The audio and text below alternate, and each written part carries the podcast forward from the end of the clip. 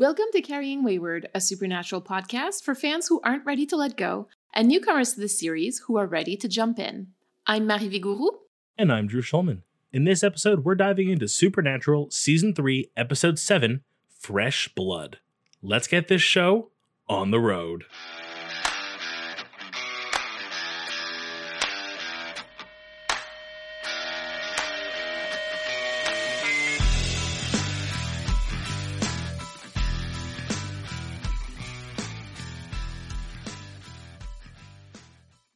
Hi, everyone. Due to the nature of this episode, we will be discussing suicide, rape, homophobia, racism, the H I V AIDS epidemic from the eighties and nineties, throughout most of the episode. If that's not something you want to hear or discuss, you can skip this episode, either for now or entirely. We don't mind. We just want you to feel safe and take care of yourselves. Thank you. Well, I don't know about you, but I'd surely feel the weight of the world on my shoulders after this episode. I... apparently have this issue where occasionally I try to be smart and watch an episode while I'm at work, and I keep picking episodes that are devastating to do that in. Like, I think we need a new, like, system where, like, before an episode, you can be like, this is work safe or not. I told you that this was a heavy episode. I take no responsibility for this. Even, like, watching it, I'm like, I get it. This is heavy. Yeah, this is, like, Gordon's story. And then, like, the last bloody scene... I did, but I, I didn't trust me. That's the problem. I, I overcompensated. Would you like to trust yourself with the recap? Count me down. Three, two, one, go. We start in the middle of a vampire hunt, which seems to go really easy, despite the fact that Dean's a little too close to comfort, if we put it. They eventually catch the vampire, start giving her the usual, like, where's your nest? What's going on? Only to figure out that she really don't know what's going on. Like, this is like... vampire's first day out, and despite this and the fact that she seems so innocent and we never actually see her revert back to her vampire form after that, they still have to do what they have to do, which is already really heavy and difficult to watch. We then find out that, of course, Gordon's in town with his new best friend, Jesus Joe, and they're going to try to kill Sam because Sam's the Antichrist, which I think is the first time they've actually said that out loud in the series. We'll discuss that later. We then eventually find the vampire in the club who's doing this. Actually, we do that before Gordon. Sorry, I'm out of order here. And he's just trying to replace the daughter that Gordon killed. And then he turns Gordon in some kind of vengeance move, which is traumatic in its own way, despite Gordon's history. And then Gordon kills these vampires anyways and decides the last good thing he'll do with himself, the last two good things he'll do with himself, to quote himself, is to kill Sam and then himself, which leads him to setting a trap, separating Sam from Dean, and then the final confrontation where, in the end, Sam kills Gordon with his, virtually his bare hands. And then we have the most em- emotionally devastating bro moment in the history of T V that was so emotionally strong that I cried at work. It was a tough episode. The Gordon stuff on its own was tough. Having that final moment. How about we go through the long game? Give me uh, the important things to stick with before we hop into story time. We finally find out that Gordon dies. That is the end of his run with Supernatural. We also find out a lot more about what I will... call baby vamps, as I would borrow from True Blood. So we find out a little bit about what happens to humans right after they are made to be vampires. So a little bit about that transformation process and the confusion that comes with that. Part of this episode, despite being so good for so many reasons, is also so good for so many other reasons. It's also really harmful for a lot of reasons. I am going to come right out and say it, that I think it's notable that yet another Gordon episode, and not in the least, you know, his last episode, cold opens with Gordon threatening a white woman. We know the writing team sees Gordon as dangerous, and there's really no reason to use and reinforce racist tropes. Super small tangent, but we've done this before. This is writing Gordon as a blank slate and ignoring the fact that he is a black man. Because if you put a white person in these roles, you're able to have the vampire thing be the core thing. Because he's a black man, there is constantly this shadow of racism over everything he does. And the fact the team is not responsible with this is just a huge failing. Well, it's also present all the time because the show sort of refuses to acknowledge it, right? There's like a complete refusal to to tackle head on uh, the topic of racism. I think this is a case of you're trying to just not touch it with a ten-foot pole, and you're, by not touching it, making it worse. In that same scene, which is when Gordon is threatening Bella in order to find out about where Sam and Dean are, Bella tells him to shoot her. And she doesn't seem afraid to die in the same way that she was in the last episode. And so I'd like for us to remember that. I, I didn't even really think about that. I, I I caught her being, I think cocky is the right word, but in a very positive way, if I could say it. I'm sure there's a better word for that.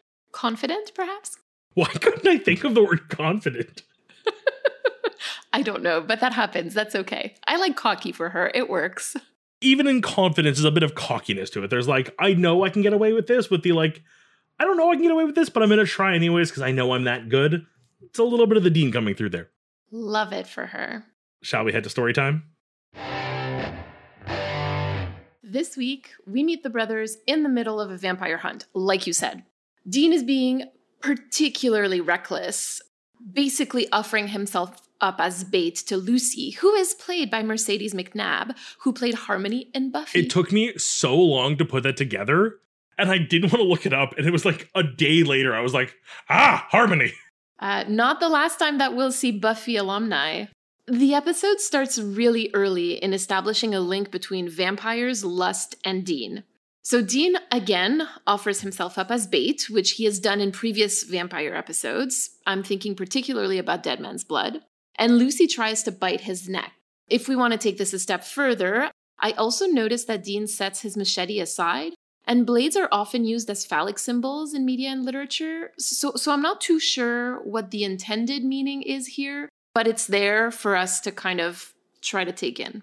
For me, it was very much the, to use my word of the day again, the cockiness of, I don't need this thing to fight you, in an attempt to kind of bait Lucy out, but also to prove to himself that he could beat her without it. It was for him to sort of say, like, I don't even need this and I'm still going to win. They do manage to subdue Lucy and to tie her up, like again, like in your recap, and they realize that things may not be as clear-cut as they thought. Yeah, I mean, we basically get here the full reversal of Hart, which is someone who doesn't understand what's happening and can't make the decision to end their own life or ask the brothers to do it for them, realizing what they've become, and they instead need to force it upon her because there is no way to really rectify this other than like keeping her around until she realizes that she's a vampire and then like hope she turns herself in. Like, no, there really isn't a way to get out of this one. Sam bargains with her and he tells her that if she tells them what happened, they're going to let her go, knowing full well that they can't do that and that they're going to have to kill her. What did you think of that? This entire season has just been Sam, and I think, again, this episode is the great point to bring it up because he does call it out, essentially, has kind of just given up a little bit on humanity. This same scenario two seasons ago, or even a season and a half ago, would have been not so much lying as trying to make her understand why they have to do what they're doing, and, like, Dean would eventually have to go, like, I'm sorry, Sam, there's no other way. But to have Sam just be like, I'm going to lie to you through my teeth, knowing full well that one of us is going to kill you. There's definitely a despondency in the way he's behaving. And it's, com- I mean, I find that it's understandable because all of his thoughts are busy with worrying about trying to save Dean. True. I think that's the other thing, too, is that in this scenario where we are seeing this side of Sam that seems so out of character, he's still in the right. Like, it feels weird defending him being more murdery than normal, but he's not wrong. Like, at the end of the day, lying to her and ultimately having to kill her was the only option they really had. He was just a lot more blunt about it, and I think you're right. It's a matter of he can't be distracted. He needs to get through this so he can get onto the task at hand, which is saving Dean. I'm not entirely sure that I would say that he was in the right necessarily, but I definitely understand why he did what he did. He believes he's in the right. He's not just killing someone because they may be evil. He's like, I have a vampire in front of me. I have to kill it. There's no gray area to me here. But there you go. Like, he's simplifying a lot of things into black and white instead of looking at all of the shades of gray that he used to in previous seasons.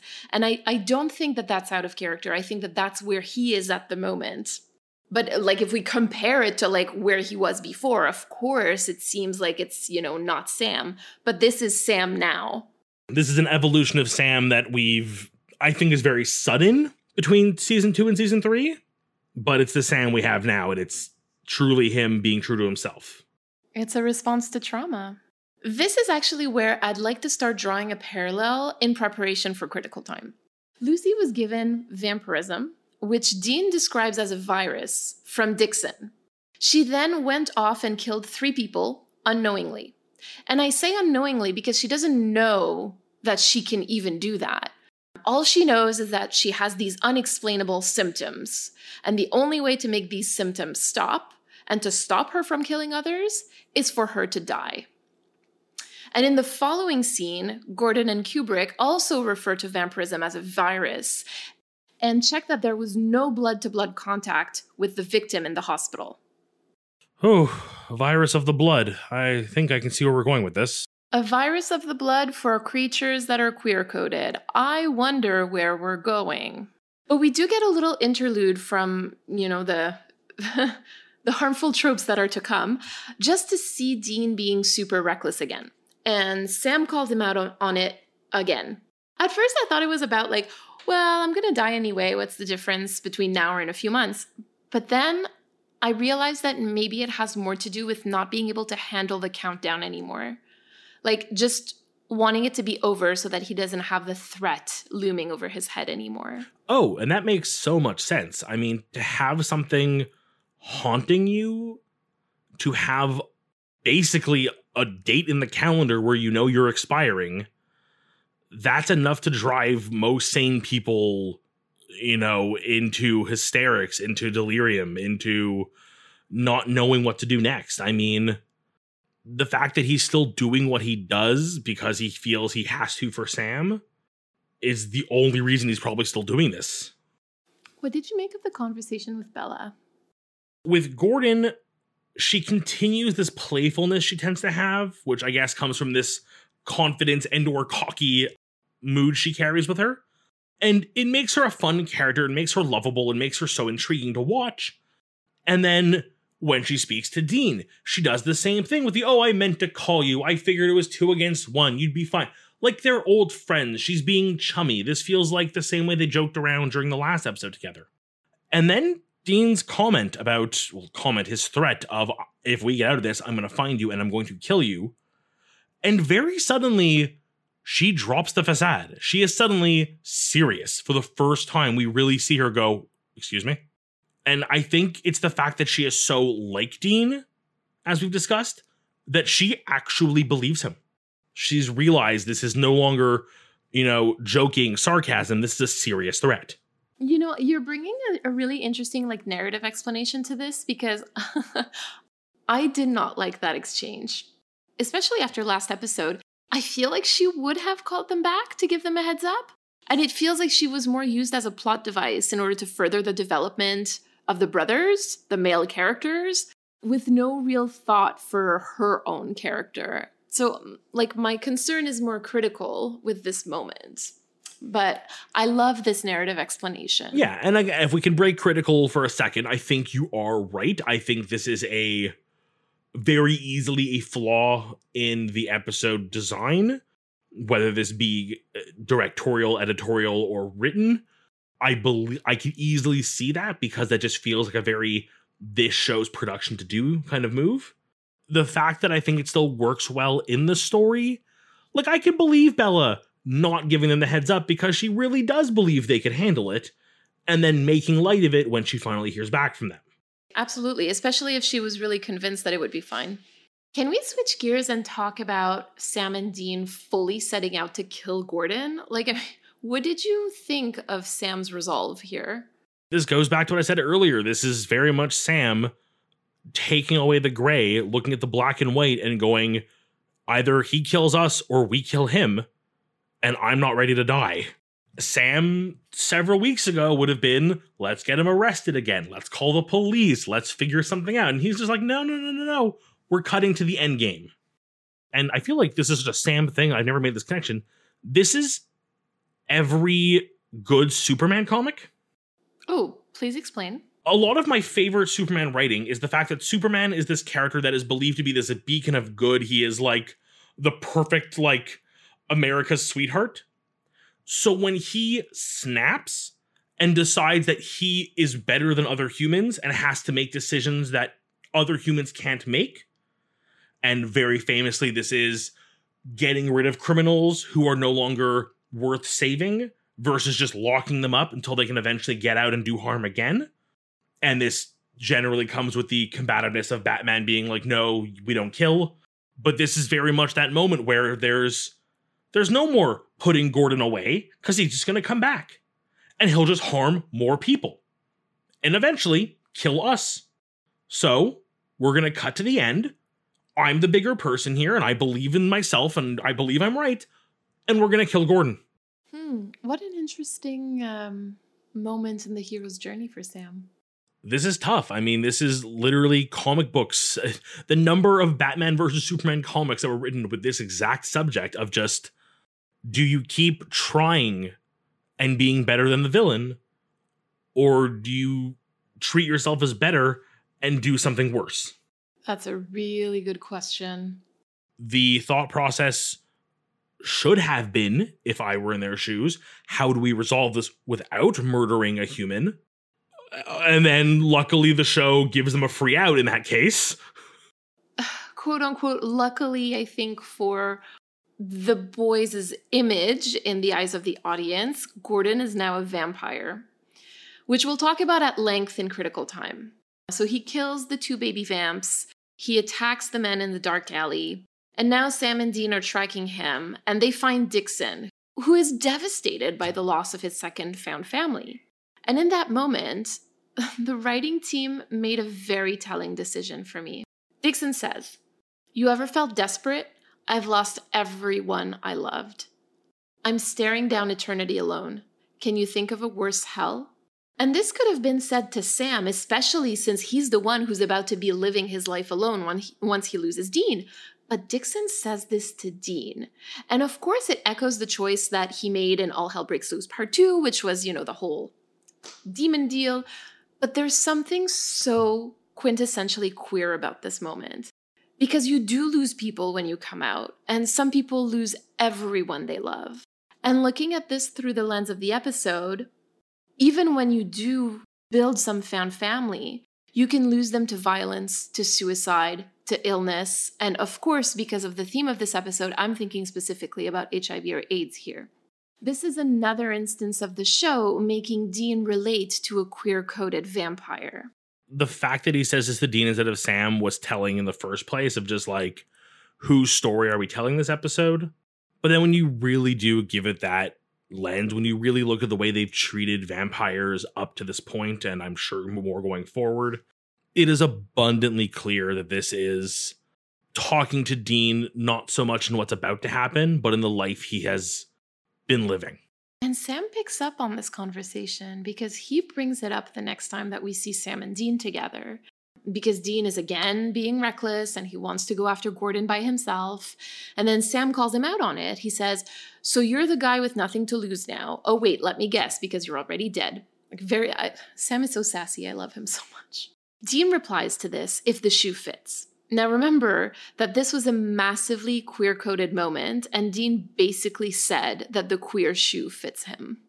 Yeah, I know that this is something you wanted. So, like, how did you feel when it happened? This is my, like, my coworkers in the office staring at me as I'm sitting there clapping my hands to a T V show with my headphones on. This is what I wait for every season, pretty much. And season one to season two, it took it right to the end to get there, really.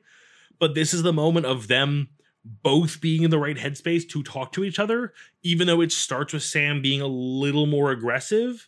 It does meet Dean at the right level, and they're able to come together and have a conversation, which, as you've heard me rant about in the last three episodes, maybe, where they tried to and didn't, they finally get to have a conversation. And though it doesn't resolve fully in that moment, Dean at least admitting to Sam that he's right, and they will bunker down for the night and stay together and do everything they can to protect themselves, is just so heartfelt.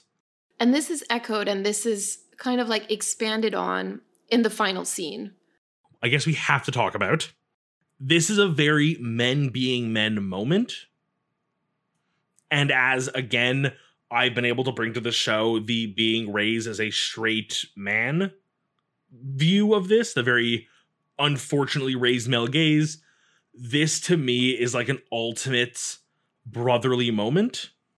And there's no words, there's no crying, there's no emotion. There's like a moment where Sam puts two and two together and realizes what's happening.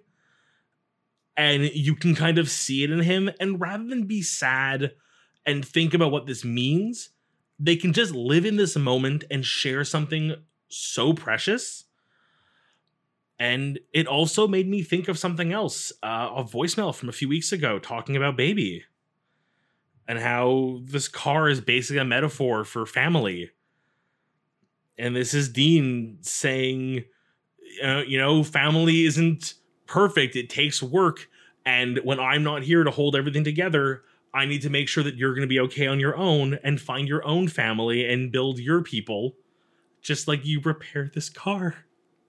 I'm going to cry again. Oh, Drew. Yeah, I mean, I completely agree with you. And, and it sort of starts with Sam, I think anyway, trying to make up for shutting Dean down in the last episode, right? Yeah. That was clearly so upsetting to you. It, like you said, it was just a really touching moment. And it's a reminder for Dean that he's not alone. I will say, because I am the official party pooper on this podcast, I have mixed feelings about Sam asking Dean to drop the act and be his brother again. Because I feel like that's again asking Dean to center Sam instead of centering Dean. At, at the same time... Okay, because they're mixed feelings. At the same time, I think that when someone's experiencing suicidal ideation, it's it's important to remember that they're needed here. It's important for them to remember that they're needed here. And Sam is doing that for Dean in this moment. So it's really bittersweet for me.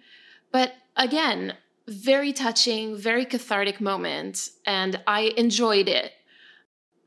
I think bittersweet's the perfect word for it. You're right. It's it's very, I, I feel both ways on that one now that you've said it, and I don't know where to land, and I'm okay with that being kind of in flux. There you go. I feel like that's totally fine because, you know, at the end of the day, Dean's not going to die at the hands of a vampire just because he decided to recklessly jump into a fight, right? And so perhaps, perhaps that's um, that's a win just for today. Shall we hit the critical time? So I may have said I know who wrote this episode because I caught it in the credits and it seemed very obvious, but would you like to let the listeners know who wrote it? The writer was Sarah Gamble. And our director? The director was Kim Manners. They, they've done a lot together. I feel like they're a pretty like continuous duo, these two. They're two people who are like regulars on as part of the crew. In this vampire-themed episode, would you like to give us a little bit of lore about vampires? To try to do a vampire lore segment would take the rest of our living lives and probably a bit of our afterlives. There's too much. So I figured I'd take one small, fun little thing about vampires and make that today's lore segment. And that will be How to Kill a Vampire one oh one. Sorry, how to deter a vampire in this case, actually. So I'm going to start with the classic garlic. I believe everyone knows the classic garlic wards off vampires. I feel like very few people know where that comes from.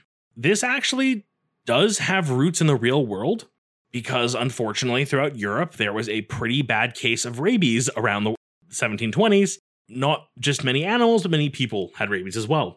And rabies is often linked to vampirism because a lot of the symptoms of rabies, this kind of erratic behavior, there's actually apparently even with uh, with it because you have a heightened sense of uh, heightened senses. Essentially, there's a aversion to sunlight because it's too bright. So there's actually like a lot of these ties, and these people tended to go almost like a feral dog, foaming at the mouth and biting people. And you know the foam uh, foaming from that actually was very bloody, also because they ended up biting their own like tongues. A lot of the imagery of vampires kind of ties to rabies in a weirdly creepy way. All of this to say, it came with heightened senses. And a very strong sense we all already have is our sense of smell. So having that heightened to an nth level and then being presented with something that is already pretty strong would actually often cause someone with rabies to be repelled. And this was garlic. So in a time when people were actually worried and being attacked by these rabid, either people or animals, garlic was used to ward them off. And this eventually bled into the legend of the vampire. Next, again, going with the classics, the stake through the heart. This one's almost worse than the legend, because the legend really is just like, you drive a wooden stake through a vampire's heart, it kills them.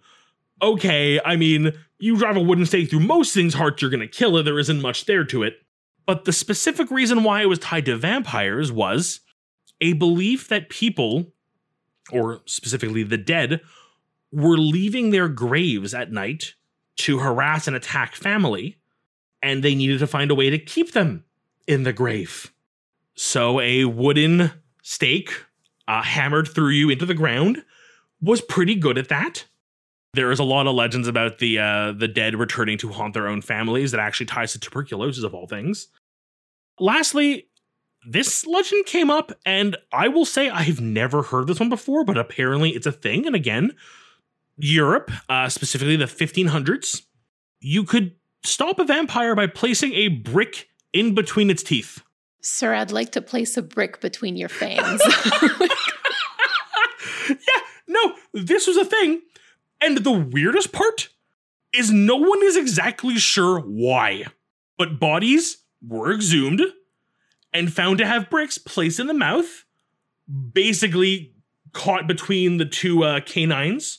The only thing that has been found is apparently a German text from several years earlier referring to something called the Chewing Dead, where they apparently found corpses that were only partially decomposed because they were exhumed early and were found to have been like eating dirt or even their own hands within the grave. Like, I really, I looked for more information. I really couldn't find any.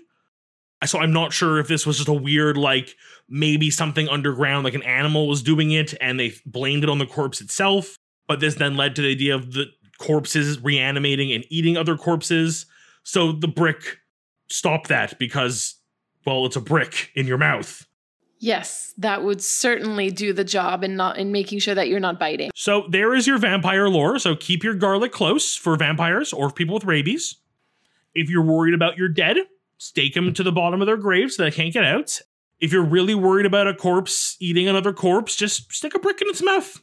Thank you. I needed that. Do you have any critical thoughts about this episode that are a little more serious? I have many critical thoughts about this episode that are very serious. The moment where Dixon captures Gordon and they're having a conversation, that conversation like truly made me feel like I was being hate crimed in real time. So Dixon is talking about the women that he's captured, and he tells Gordon that they're his family, which, by the way, hints at the most negative understanding of found family ever. He then tells him that hunters are the reason why his people are nearly extinct, and Gordon responds with, "Your people are going extinct because you're a bunch of mindless, bloodthirsty animals." He also calls the women fang whores, and we've talked about how fang is being used here as basically the homophobic F-slur in Supernatural, and this happened in another Gordon episode, so there's no denying that there's a link there. And the reason why I'm bringing this up again is to explain that the show, on a meta level, is fully aware of what it's doing. And this isn't me overreading it. This is exactly what the show wants me to understand. And then there's basically the coup de grâce for me. So Gordon calls the queer-coded character a slur, and then Dixon tells him to watch his mouth, and Gordon says, "I forgot, you're just a misunderstood victim, even though you murder and spread your filthy disease on pure base instinct. You got less humanity than a sewer rat." I know that these words can be really, really triggering for some people, particularly for older queer folks, so I'm I'm trying to pace myself here. But it it gets worse, because as revenge for what he said, Dixon takes out his knife, and remember what we said earlier about knives being phallic, and spreads his filthy disease to Gordon, figuratively raping him. And the rest of the episode is not subtle about Gordon being twice the monster that he was previously shown to be, because now he's black and he's queer. And sure, we can assume that no one on the production really meant for that message to be sent by their work, if they had tried to send a more harmful message, they couldn't have done it. What I'm saying is that the show queer-coded vampires and then used vampirism as an allegory for the H I V AIDS crisis of the eighties and the nineties. There was a legitimate fear that you could get AIDS or H I V from a homosexual person, almost as if it was being weaponized against you as a straight person. And they've literally had this character who is being queer coded do that. We can, to a certain degree, to a very, very small extent, we can say that, especially in the eighties, when we didn't understand what H I V was and the difference between H I V and AIDS and all of that, how it spread, how it was contracted, et cetera, we can sort of understand that there was, again, this misunderstanding, this mistrust of the disease, which I'm sorry, but in two thousand seven, two thousand eight, we knew. We there was no reason for this. We know better. We knew better in two thousand eight. We knew that undetectable is untransmissible. We we knew all of these things, and yet we were using tropes from literally thirty years prior in order to weaponize queerness and to show it under a bad light. I have no other words. Would you have a personal reflection and a call to action this week? Not an easy one. This episode, I was able to find my love for this episode in certain emotional beats. And I think that's where I kind of made comfort for myself in this episode. And as much as the episode towards the end with Sam and Dean really did hit me, I think brings up a very important message about finding your worth. We've, in this episode, discussed the idea of Dean feeling like he's on a clock, there's a timer, and he is to expire, as I've often said. Up until now, that's very much been an excuse to be reckless. But at the end of this episode, he decides this is now precious time to spend with his brother, to teach, to care, to protect. I mean, he was always going to protect Sam, but now it's, let me make sure Sam is better off once I'm gone, because I won't be here afterwards. Versus just going out in a puff of smoke in a heroically stupid moment. The self-reflection in this is, is as dark as that scenario is, and it's hard to really connect to it, and I'm glad I don't have to. I can still draw from that, that it's important to know your worth and to help those around you.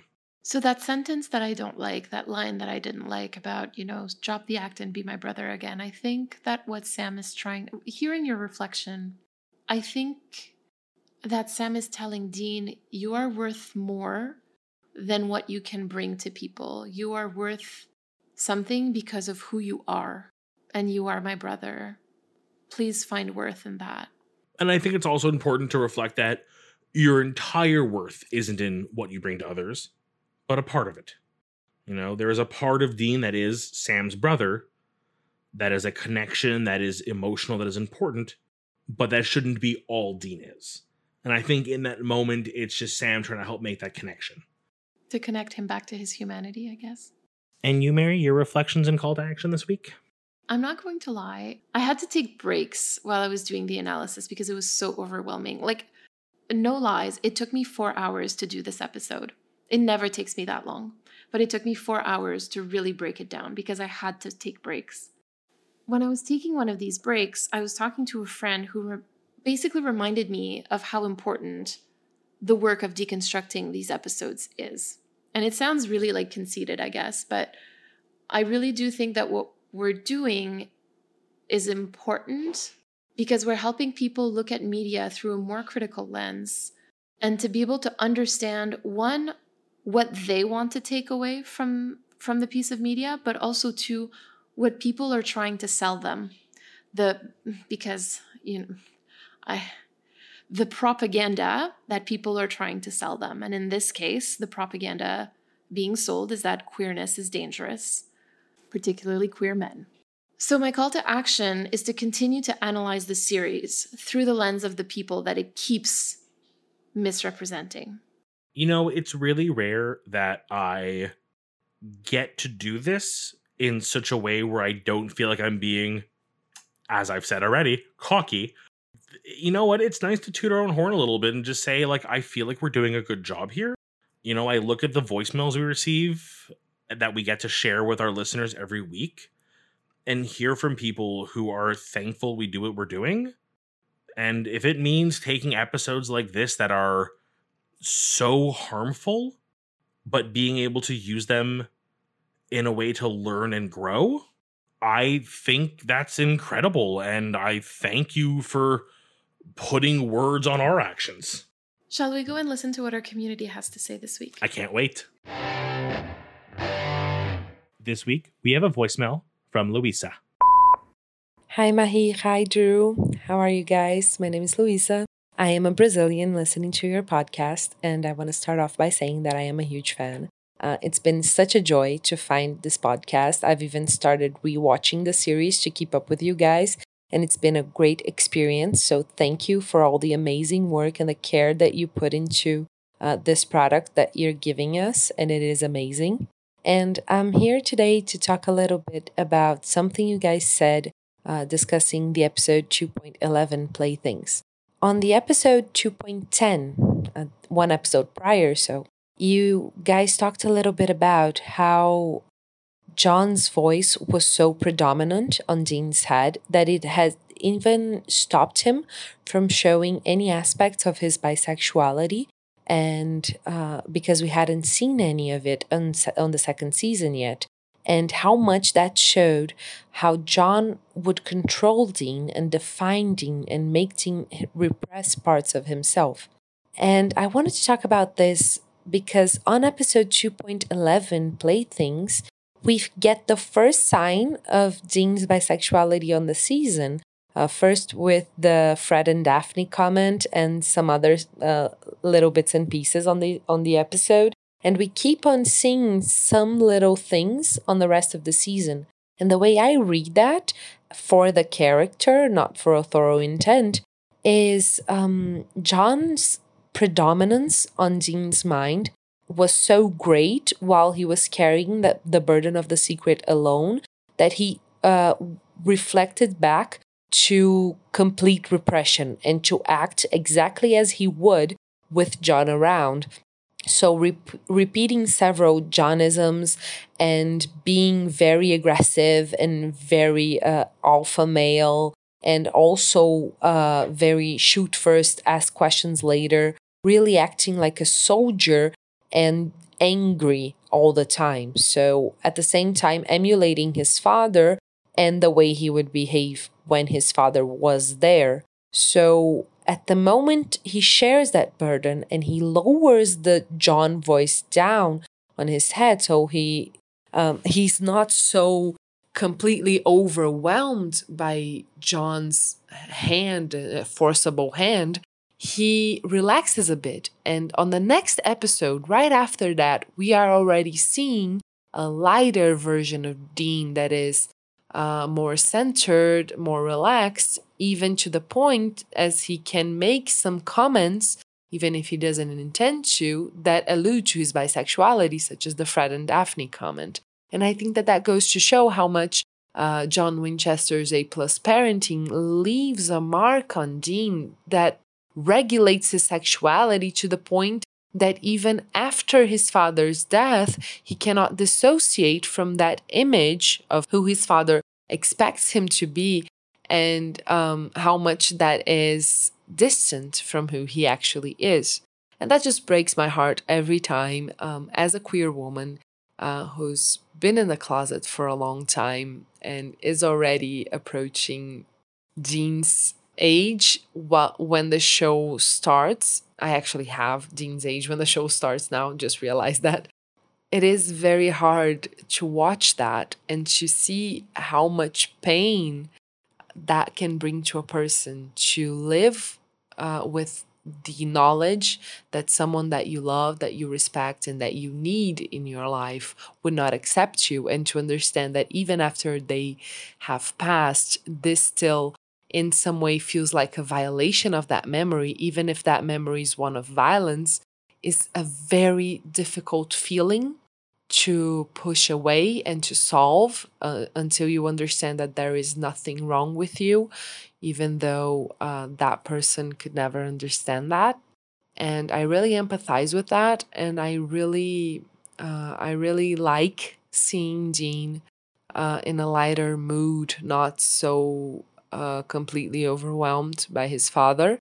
And to see how much of a quick difference just sharing that burden a little bit and diminishing the John voice in his brain had an effect. So uh, that is what I wanted to say to you guys. I'm sorry about the long voicemail. You can feel free to maybe cut it down, maybe edit it a little bit if you want to put it in the show. And if you don't want to put it in the show, I'm still just very happy to share this with you guys. Again, thank you so much for what you are doing. And if you could please record uh, more episodes, maybe twice a week. I don't know, because I'm almost up to date with the show and I already know I need more because you guys are so great. Thank you so much and have a good one. Luisa, thank you so much for this lovely voicemail. Absolutely lovely. I find it interesting how it seems like lately a lot of the voicemails that we're listening to on specific episodes have ties to this specific episode or are applicable. Some of the analyses that are made are applicable in the episode that we're doing. And this is entirely by chance because we don't listen to them before recording night so that we have a truly real response, I guess, or, or unscripted response to the voicemails. And I find that what you're saying about John's memory, I think you said the words like regulates his sexuality. I mean, that's what we're seeing in this episode, right? I mean, we've made parallels before between John and Gordon, and here that's exactly what's happening. Gordon is completely disapproving. He hates fangs. He hates them. We know this. We have Sam, who then has to remind Dean that he is... he has worth just for who he is.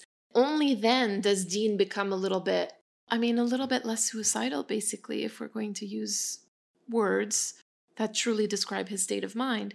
I absolutely agree with you. Thank you so much for sharing your thoughts with us. We really, really appreciate it. And by the way, no, no excuses about your accent. You, you speak beautifully. Thank you so much for sharing this with us. A phenomenal voicemail. And again, I will also compliment the accent. I love listening to people speak with accents. I could just like melts me a little bit. I don't know what it is. I don't I don't do the whole A S M R thing, but someone with like a fun, like perfect, beautiful accent, like any dialect, just like tell me a story. On the story you did tell in this voicemail, I, I definitely understand where it's coming from. I definitely see it. I feel like you put it into such good words that it became so apparent. As soon as Dean can get out of his own head, which is kind of where the voice of John lives, we start to see this more fun Dean, and then we start to see little, I don't want to call them slip-ups, but like moments of clarity where the true Dean can shine through. A phenomenal example being the the running into Fred and Daphne thing, or just a lot of those little cute moments, even in that episode uh, eleven of season two. And then I also go back to Dean being on a movie set in Hollywood Babylon, you know, where he makes some comments that kind of have us go like, why do you remember this really specific hunky actor from a movie? But he's in his happy place. He's able to be himself and be around the things he enjoys. And the true Dean comes through, you know, when he's in a place where he can love himself and forget about John for a bit, he can be himself. And that's beautiful. Also, just to just to clarify, sadly, we won't be able to record episodes twice a week. We just don't have the resources at the moment. We would love to, but it's just not a possibility right now. We have great fun doing this. We enjoy it. And we love we love to see the impact that it has. So thank you. Thank you so much for, for your voicemail, Luisa. And thank you for all of the voicemails that we receive. We really appreciate each and every one of them. I will secretly say I think my favorite part of every recording session is getting to that voicemail. It scares me to know what we're going to come across because sometimes it is like emotionally damaging. And like we've cried at those before, some, as much as we have some of the episodes, but I feel like every voicemail has is just so much fun and so magical that it's so great to hear them all. Would you like to share your Crossroads deal with us this week? Let's go. I wanted to pick a Crossroads deal in this episode that didn't touch the big issues because those were too big. Like, yes, drop all the H I V, like, queer shaming bullshit. Great. There's no episode left. It's no good. The solution is don't do it. This isn't a Crossroads deal. That is just common sense. So I wanted a Crossroads deal. There was one thing in this episode that just hit me the wrong way. Sam litters. At the end of the episode, in that amazingly heartfelt moment, he opens their beers and he flicks the bottle cap onto the side of the highway. That was so unnecessary, Sam. I feel like I read too much into this, and I think it's just, it was a moment and it means nothing. But it legitimately left me, like, at the end of the episode being like, really? They had to sour the Sam part of this episode with him littering, of all people. Like, Dean, I don't approve, but I get it. Sam, my tallest bean, littering. I love that we have such high standards for Sam. as high as high and tall as he is. He can murder a vampire with his bare hands, but littering. Yeah, I draw the line at littering.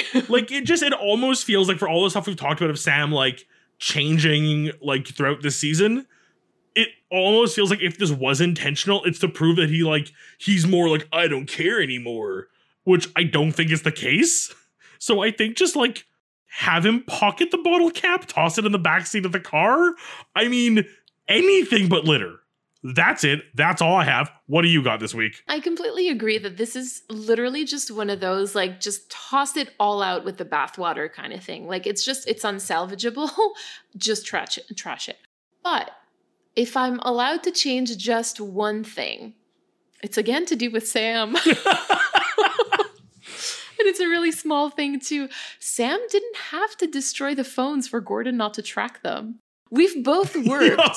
like, in cell phones, activating phones. We used to work together doing that. So we know. We've worked with, with cell phone carriers. All he needed to do was to just turn them off. Even if he wanted to make extra sure, he could have just removed the SIM card and broken the SIM card at most.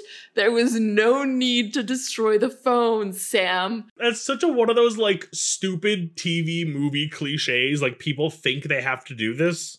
And you know what, too? I remember watching that scene and being like, really, Sam? You're smarter than that. It just felt very dramatic for absolutely no reason. Like, they could have reused the phones. Like, there was no need for that. Change the SIM card and you're good. Like, you know what? I'm okay with Sam being a little on the murdery side of things. But, like, not smart and littering. I can't do it. Breaks the illusion.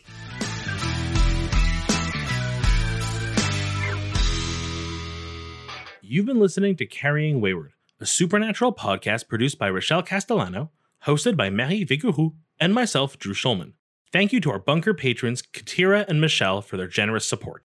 This week, we'd like to thank Luisa for her message. Help us keep the conversation going. You can send us a voice recording at carryingwayward at gmail dot com. You can follow us on Twitter, Instagram, TikTok, and YouTube using at carryingwayward, and leave us a rating and a review on Apple Podcasts. And don't forget to join our Patreon for perks and extra content. Our January live event will be decided by our patrons. You can use the link in all our social media bios or go directly to patreon.com slash carryingwayward. Until next week. Carry on, our wayward friends.